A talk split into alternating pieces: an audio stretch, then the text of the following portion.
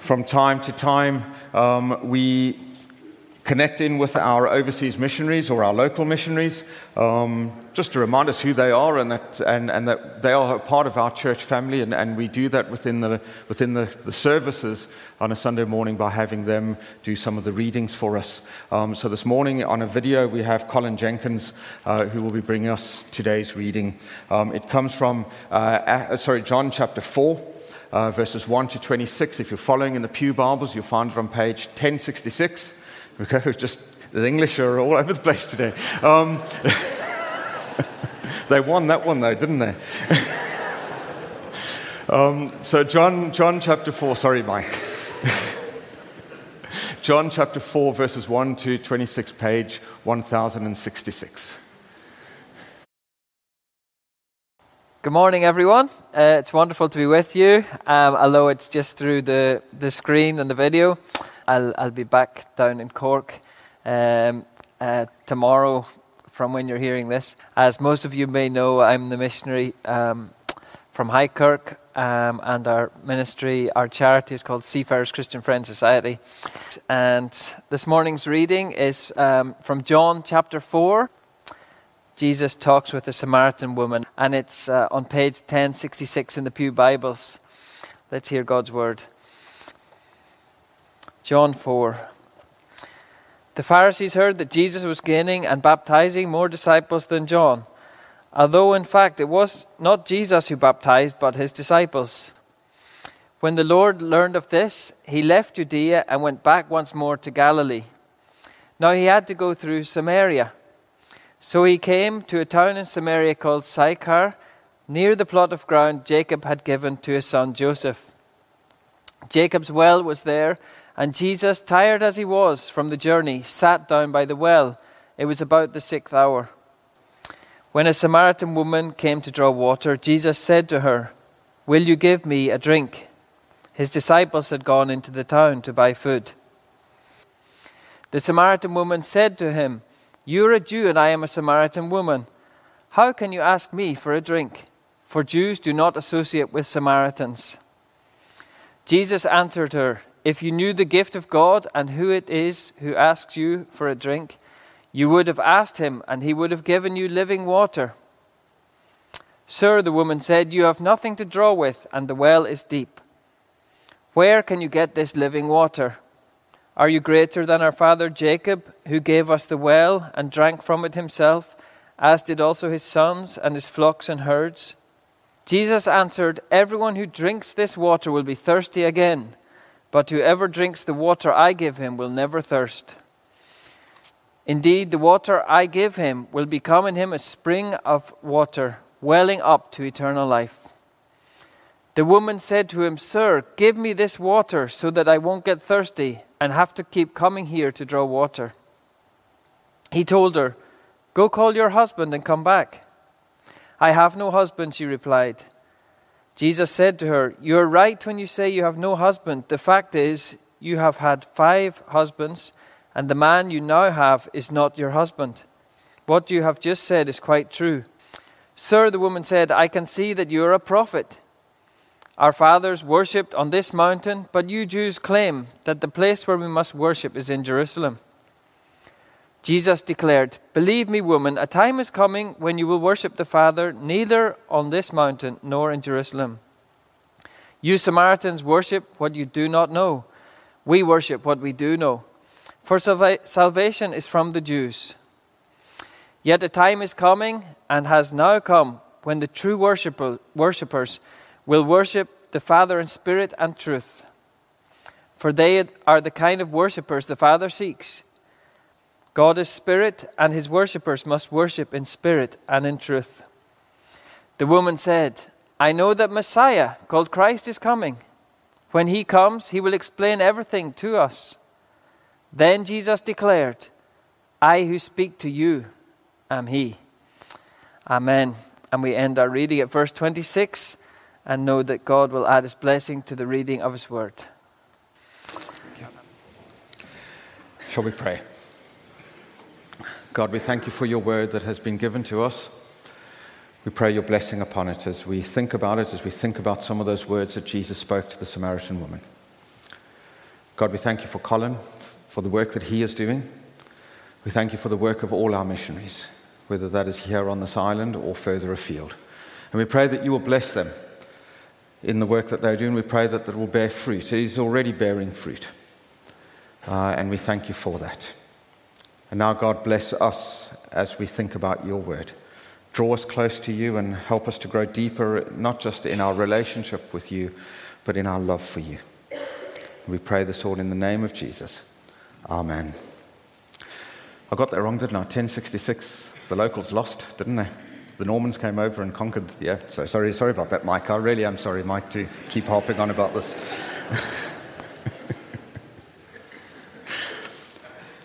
so this is, this is a well-known story, um, certainly a well-preached story about the time that Jesus comes along to a well in Samaria and meets with a woman there uh, and, and has a conversation with her, talks to her about all sorts of stuff. I'm sure we've all heard the information about the setting that the Jews and the Samaritans uh, didn't get along, they, they were enemies.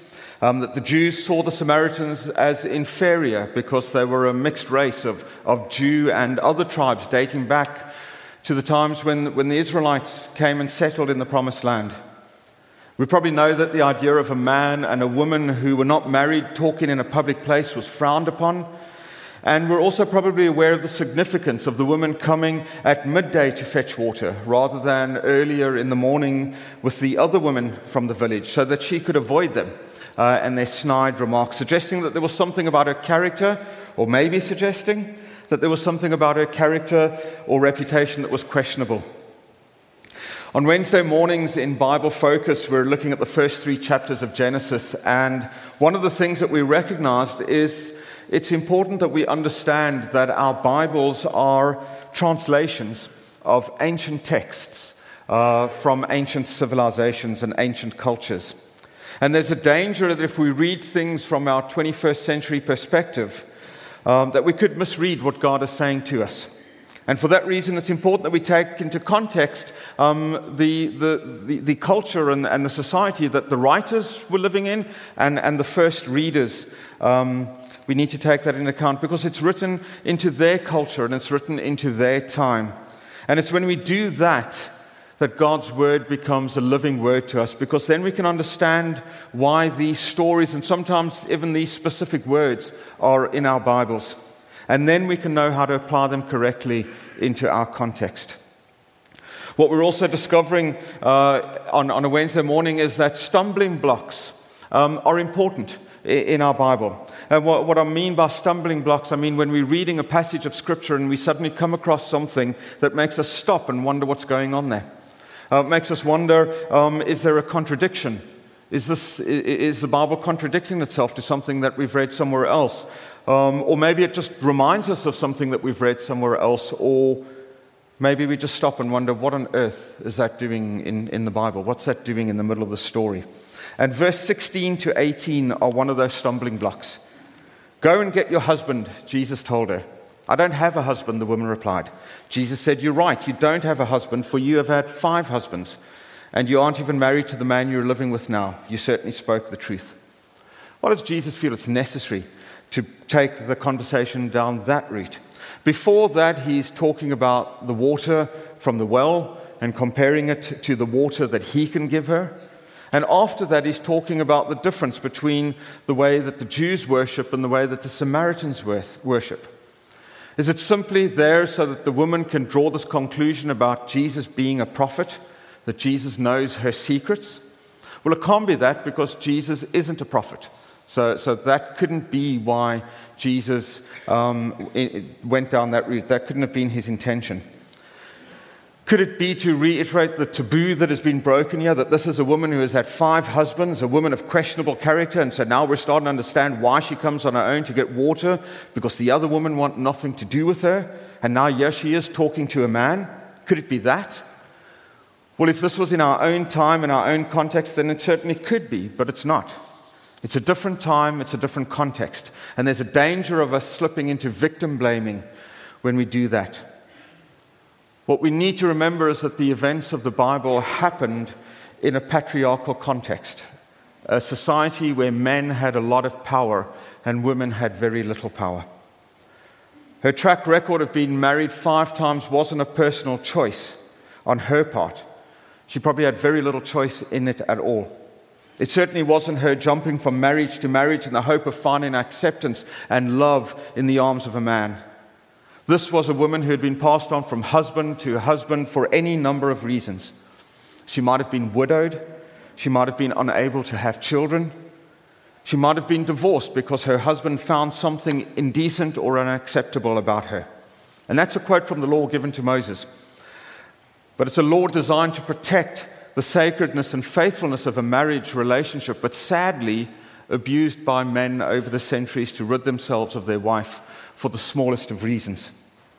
And the need she feels to avoid the other women of the town by coming to get water at midday is more of a reflection of their character and not of her own. Just as our love of gossip says more about us than it does about the person we're gossiping about. Their words, their actions had the power to bring shame and rejection on her. Rather than blame her for her situation, we need to see her as a victim of a world that has failed her, that determines her value or lack of it based on who she is as a woman and what she is able to do or not able to do. This is the woman that Jesus encounters at the well. This is who he takes the time to speak to to reveal to her who he is, even if it means that he has to break the rules of the day to do that. And how significant it is that he does this at a well. As we sit here in High Kirk today, 140 million miles away, there is a mechanical rover the size of a car driving around Mars, looking for signs of life, past or present. And the place that they're looking is where the surface structure suggests that once there was water. And they're looking at those places because water means life. And that is why the woman has come to the well each and every day. Because to live, she needs water. To drink, to cook, to maintain her own personal cleanliness and hygiene. But it's not enough.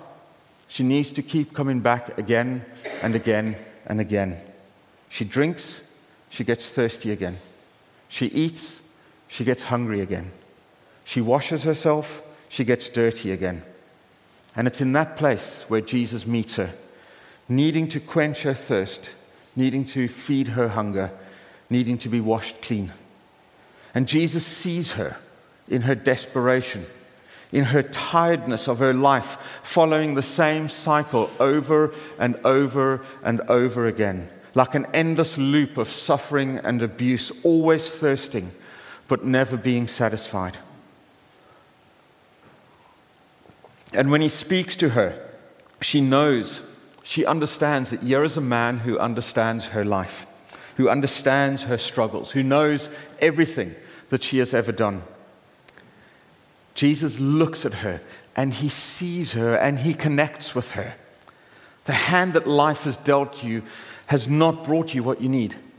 Every day you return here to this well to get more water because what you got yesterday won't last. And every time you come here alone, in the midday heat, you are reminded of all that has happened, of where your life has brought you, of the shame that people have heaped on you, shame that you don't deserve, but you carry with it anyway.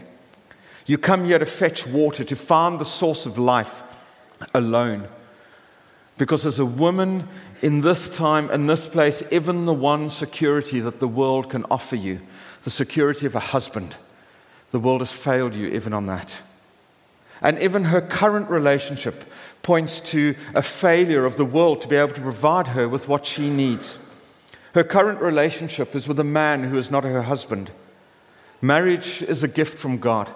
It is designed as a place where a man and a woman can live in a loving, faithful, and committed relationship with God, there as that, that third binding strand in their relationship. But that is not the woman's experience, neither past nor present. Her current relationship sits in contrast to what God desires for her. And it's in contrast of the relationship that Jesus invites her into a relationship with the Messiah, a relationship with the Son of God.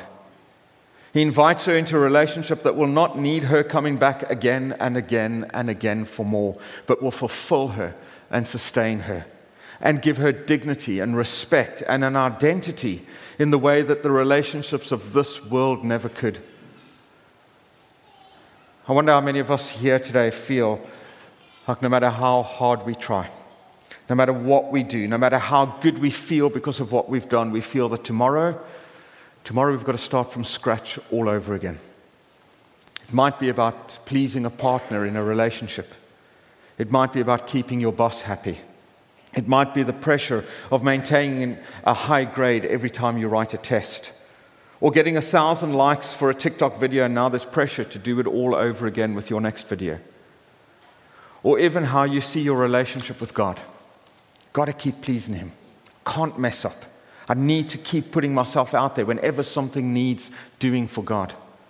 Hitting the heights today and knowing it'll only last for a few weeks, a few days, maybe even just a few hours. That is the life experience of this woman at the well. And perhaps it is your life experience today. But to her and to you, Jesus is saying that there is an alternative. If water is the source of life for all creation, Jesus is the source of life for all eternity. The relationships of this world are hard work. Some of them are worth it, like marriage and family and friendships. But some of them are draining. Some of them are toxic because they make you feel shame and they make you feel failure. And you know, you know which ones those are in your life. And in all of them, we're one mistake away from needing to put the hard work in all over again. But a relationship with Jesus is different. It isn't hard work. In Matthew 11, verse 30, Jesus uses a metaphor of being yoked with him, like when two cattle are yoked together so they can work together. And he says that when we come into a relationship with him, it isn't a hard and demanding relationship. My yoke is easy and my burden is light. And a relationship with him isn't unfulfilling.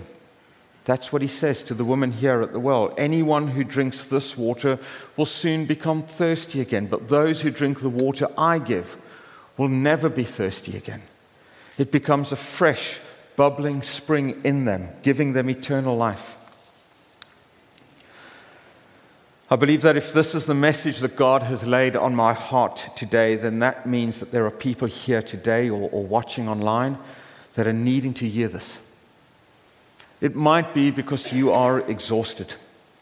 Exhausted from looking for satisfaction, exhausted from looking for acceptance from other people in the world, and you might feel like you just can't do it anymore. Or for some reason, you have a distorted view of your relationship with God where you feel that you need to prove yourself over and over and over again to Him. It might be a hangover from your worldly relationships where, where others demand that you keep in their good books and you have to prove yourself over and over to them. It might be that you've had some bad teaching about God. I had a teacher at school, Mr. Sneyman, fantastic man, my favorite teacher, but he used to stand in the corridor at the end of break and he used to have his cane in one hand um, and he used to stand there and he used to tap it with his other hand, and you came back from break time and you walked down the corridor, and every schoolboy is just so nervous, so worried that Mr. Sneyman's going to see us do something wrong. We heads down, don't talk. Let's really hope that our hair's not touching our collar. Something, um, anything. Please don't let him spot anything that we're doing wrong. Putting fear into all of us. Maybe that's an image that you have of God. God is watching you, waiting, waiting to catch you doing something wrong. And every time you do, you think that you need to start from scratch to prove yourself good enough to Him. Jesus knows everything that this woman has ever done. Everything that this woman has done, whether that was things done to her or whether that was things that she has done herself. And yet he still invites her to drink from living water. He still wants her to enjoy the eternal life that he has to offer that He wants to spend with her. And He wants to remind you of that today. And He invites you to drink of that water too. Jesus knows everything that you have ever done. Still, He loves you. He knows everything that I have ever done. And still, He loves me. not because of the things I've done, but in spite of the things I've done. He knows everything this woman has ever done, and He loves her in spite of the things He's done, because God is love. That's His first point of call when He looks at each and one of us, each and every one of us. And when He looks at the things that we've done wrong, He says, Let me forgive you, because I love you, so that you can come into this relationship with me, so you can drink from this living water. Wherever you are in your relationship with God today, whether it is in a long term relationship or you have not yet made that decision, Jesus is reminding you that He loves you. That in this world you will need to prove yourself over and over again to others, but to Him you don't. To Him it is water bubbling under to give life and life eternal. He loves you, He accepts you, He receives you for who you are. He wants to be your Father, He wants to be your Lord, He wants to be your Savior, and He wants to be the one who will sustain you through all things. That is what God is saying to the woman at the well, and she responds. My hope and my prayer today is that you hear God saying the same thing to you. In whatever position you are, whatever it is that you're dealing with, struggling with, trying to make sense of, and my hope and my prayer is that you will respond to God in the same way, in the right way, in the appropriate way that your situation demands. You don't need to prove yourself over and over to Him. God loves you, God accepts you, God receives you. And we are so thankful for that. Because, boy, it's exhausting enough trying to keep people happy. Imagine how exhausting it would be to keep God, try to keep God happy. We are so thankful for a God who loves us just the way we are. Let us pray.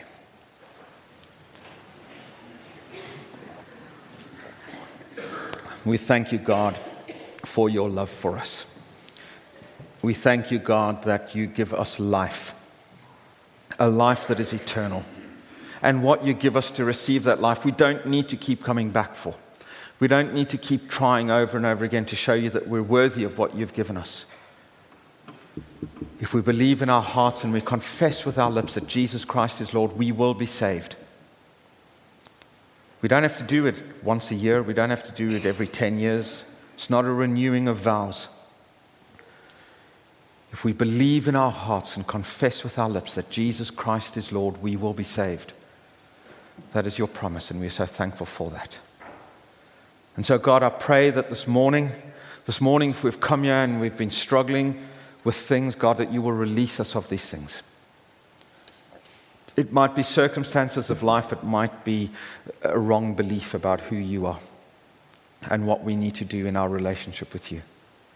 And so, God, set us free today.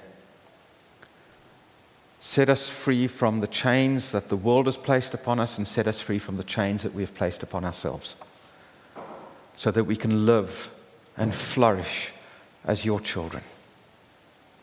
I ask this in the name of Jesus. Amen.